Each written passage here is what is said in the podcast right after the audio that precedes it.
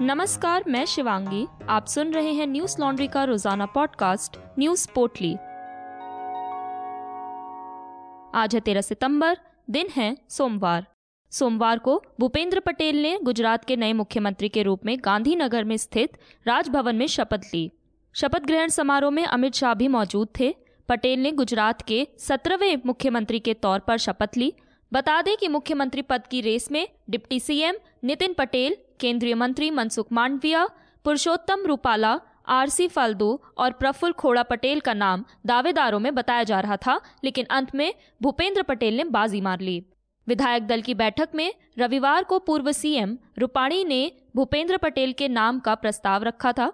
रूपाणी ने कहा कि भूपेंद्र पटेल के नेतृत्व में पार्टी सफलतापूर्वक गुजरात विधानसभा चुनाव में जीत हासिल करेगी। गुजरात में अगले साल, यानी 2022 में, विधानसभा चुनाव होने हैं। भूपेंद्र पटेल ने 2017 के विधानसभा चुनाव में अहमदाबाद ज़िले की घाट लोडिया सीट से रिकॉर्ड एक दशमलव एक सात लाख वोट से जीत दर्ज की थी। वे अहमदाबाद अर्बन डेवलपमेंट अथॉरिटी के अध्यक्ष और अहमदाबाद म्यूनिसिपल कॉरपोरेशन की स्टैंडिंग कमेटी के चेयरमैन भी रहे हैं। मुख्यमंत्री पद की शपथ लेने से पहले भूपेंद्र पटेल घर में पूजा अर्चना के बाद थलतेज स्थित साई बाबा के मंदिर और अडालज स्थित दादा भगवान मंदिर पहुँचे और इसके बाद सीधे नितिन पटेल से आशीर्वाद लेने उनके घर गए। पार्टी के प्रदेश अध्यक्ष सी आर पाटिल ने बताया कि उप मुख्यमंत्री के नाम पर अभी तक फैसला नहीं हुआ है। बता दें कि भाजपा ने पिछले छह महीने में चार राज्यों में पाँच मुख्यमंत्री बदले हैं। हालाँकि भारतीय जनता पार्टी के दिग्गज नेता नितिन पटेल एक बार फिर से गुजरात के मुख्यमंत्री बनने की रेस में सबसे आगे थे, लेकिन उन्हें भूपेंद्र पटेल ने पिछाड़ दिया। भूपेंद्र पटेल के पास राजनीति में कुछ वर्षों का ही अनुभव है, लेकिन नितिन करीब तीस वर्षों से राजनीति में एक्टिव हैं। मुख्यमंत्री की रेस से पिछड़ जाने से नितिन पटेल का मीडिया के सामने दर्द झलक आया। नितिन मीडिया के सामने निराश दिखे, उन्होंने भावुक होकर कहा कि उन्हें कोई गिला शिकवा नहीं है वो पार्टी के लिए काम करते रहेंगे। देश भर में बीते 24 घंटों में सत्ताईस नए कोरोना के मामले दर्ज किए गए, जबकि 219 लोगों की मौत हो गई। इस दौरान सैंतीस लोग ठीक हुए, जिससे सक्रिय मामलों की संख्या घटकर तीन लाख चौहत्तर हज़ार दो सौ उनहत्तर हो गई है। केरल में पिछले 24 घंटों के दौरान बीस हज़ार दो सौ चालीस नए मामले दर्ज किए गए, जबकि सड़सठ लोगों की मौत हो गई। इस दौरान महाराष्ट्र में तीन हज़ार छह सौ तेईस नए कोरोना के मामले सामने आए और छियालीस लोगों की मौत हो गई। कोरोना वैक्सीन में भारत हर दिन एक नई उपलब्धि हासिल कर रहा है। रविवार तक देश भर में कुल वैक्सीनेशन कवरेज चौहत्तर करोड़ के आंकड़े को पार कर गया। केंद्रीय स्वास्थ्य मंत्री मनसुख मांडविया ने सोशल मीडिया के माध्यम से ये जानकारी दी है कि अब देश में छह ऐसे राज्य और केंद्र शासित प्रदेश हैं जहाँ 100 फ़ीसदी पात्र आबादी को कोरोना वैक्सीन का पहला डोज लग चुका है। इनमें गोवा, हिमाचल प्रदेश, लद्दाख, सिक्किम, लक्षद्वीप, दादरा नगर हवेली और दमन द्वीप शामिल हैं। केंद्र सरकार ने शनिवार को सुप्रीम कोर्ट में कोविड 19 मृत्यु प्रमाण पत्र जारी करने के संबंध में एक विस्तृत हलफनामा पेश किया। केंद्रीय स्वास्थ्य मंत्रालय और भारतीय चिकित्सा अनुसंधान परिषद ने संयुक्त रूप से कोरोना से संबंधित मौतों के मामले में आधिकारिक दस्तावेज़ जारी करने के लिए दिशा निर्देश जारी किए हैं। वे मामले, जिनकी पहचान RTPCR molecular test, rapid antigen test के माध्यम से की जाती है, या किसी अस्पताल या घर में डॉक्टर ने जाँच करके कोरोना संक्रमण की पुष्टि की हो, उन्हें कोविड संक्रमितों के रूप में मान्यता दी जाएगी। जहर खाने आत्महत्या, हत्या या एक्सीडेंट समेत दूसरे कारणों से होने वाली मौतों को कोरोना संबंधित मौत नहीं माना जाएगा, चाहे मरने वाला व्यक्ति कोरोना संक्रमित ही क्यों ना हो। गौरतलब है कि जस्टिस एम आर शाह और जस्टिस अनिरुद्ध बोस की अध्यक्षता वाली सर्वोच्च न्यायालय की दो न्यायाधीशों की बेंच ने 3 सितंबर 2021 को केंद्र को मृत्यु प्रमाण पत्र जारी करने के लिए एक समान गाइडलाइन तैयार करने के लिए कहा था और इसके लिए 10 दिन का अतिरिक्त समय भी दिया गया। देश में प्राइमरी और माध्यमिक स्कूल कोरोना वायरस महामारी के कारण पिछले 17 महीनों से बंद हैं। हालाँकि स्कूलों में ऑनलाइन पढ़ाई हो रही है, लेकिन उससे कुछ खास फ़ायदा नहीं दिख रहा है। क्योंकि 2011 के सरकारी साक्षरता आंकड़ों के मुकाबले 10 से 14 आयु वर्ग के बच्चों के स्कूलों में साक्षरता दर में कमी आई है। School children online and offline learning द्वारा तालीम पर ताला स्कूली शिक्षा पर आपात रिपोर्ट प्रकाशित की गई है। इस रिपोर्ट में क्या कुछ कहा गया है, इसे जानने के लिए अश्विनी कुमार सिंह द्वारा लिखी रिपोर्ट। ऑनलाइन पढ़ाई से दूर होते छात्र कैसे पूरा होगा 2030 तक पूर्ण साक्षरता का उद्देश्य? इसे आप हमारी website Hindi dot news laundry dot com पर जाकर पढ़ सकते हैं। हमारी अन्य ग्राउंड रिपोर्ट्स को पढ़ने के लिए आप हमारी वेबसाइट पर जा सकते हैं। हाल ही में राबिया सैफी मर्डर केस पर हमने एक ग्राउंड रिपोर्ट की है, जिसे आप हमारी वेबसाइट पर जाकर पढ़ सकते हैं। हम ऐसी रिपोर्ट्स इसलिए कर पा रहे हैं क्योंकि हमें हमारे सब्सक्राइबर्स का सहयोग है। आज ही न्यूज़ लॉन्ड्री की website Hindi dot news laundry dot com पर जाकर हमें सब्सक्राइब करें और गर्व से कहें, मेरे खर्च पर आज़ाद हैं खबरें। दिल्ली सरकार बनाम उपराज्यपाल मामले में सुप्रीम कोर्ट ने दिल्ली सरकार की राष्ट्रीय राजधानी क्षेत्र संशोधन अधिनियम 2021 को चुनौती देने वाली याचिका पर जल्द सुनवाई की मांग पर सहमति जताई है।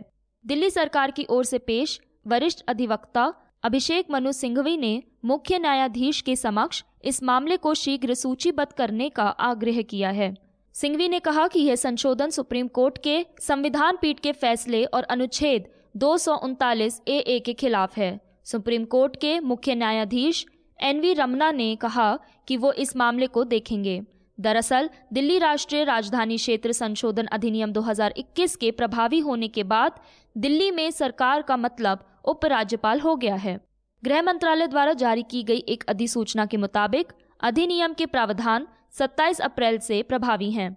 बता दें कि बीते 28 अप्रैल को दिल्ली में कोरोना संक्रमण से बिगड़ती स्थिति के बीच केंद्र सरकार ने दिल्ली में दिल्ली राष्ट्रीय राजधानी क्षेत्र संशोधन अधिनियम कानून को अमल में लाने की अधिसूचना जारी की थी। गृह मंत्रालय द्वारा अधिसूचना में कहा गया था कि राष्ट्रीय राजधानी क्षेत्र संशोधन अधिनियम 2021 27 अप्रैल से अधिसूचित किया जाता है। अब दिल्ली में सरकार का अर्थ उपराज्यपाल है। रविवार को वाइजाग स्टील प्लांट के निजीकरण के खिलाफ विशाखापट्टनम में एक महापदयात्रा का आयोजन किया गया। शहर के काकतिया आर्क से पुराने गाजुवाका क्षेत्र तक चली यात्रा में विभिन्न दलों के लोगों ने भाग लिया। स्टील प्लांट के निजीकरण के खिलाफ समर्थन जुटाने और 8000 आर कार्ड धारकों को नौकरी देने की मांग के साथ शहर में आयोजित यह दूसरी बड़ी पदयात्रा है। महापदयात्रा गजुवाका विधायक टिप्ला गुरुमूर्ति की उपस्थिति में आयोजित की गई थी और विपक्षी दलों के नेताओं और विभिन्न कर्मचारी संगठनों के सदस्यों ने इस कार्यक्रम में भाग लिया।